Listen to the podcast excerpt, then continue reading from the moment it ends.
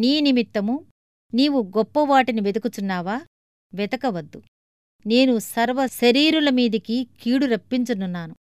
అయితే నీవు వెళ్ళు స్థలములన్నిటిలో దోపుడు సొమ్ము దొరికినట్టుగా నీ ప్రాణమును నీకిచ్చుచున్నాను. ఇర్మియా నలభై ఐదవ అధ్యాయము ఐదవ వచనం. ఇది కష్ట సమయాల్లో ఊరటనిచ్చే వాగ్దానం. విపరీతమైన ఒత్తిడులకు లోనయ్యే సమయంలో ప్రాణాధారమైన వాగ్దానం. దోపుడు సొమ్ము దొరికినట్టుగా దొరికే ప్రాణం.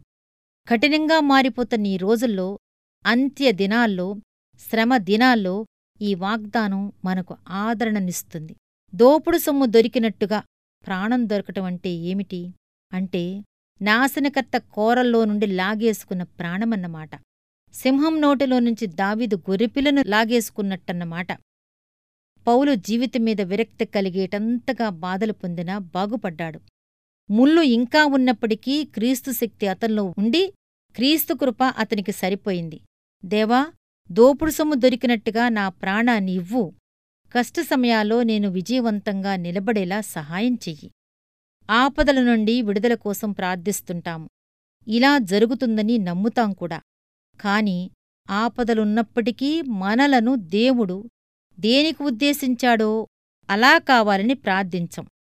ఆపదలు ఎంతకాలం నిలిచి ఉంటే అంతకాలం వాటి మధ్య మనం ఉంటూ దేవుడు మనకు ఆశ్రయంగా ఉన్నాడన్న నిశ్చితను కలిగి ఉండాలి.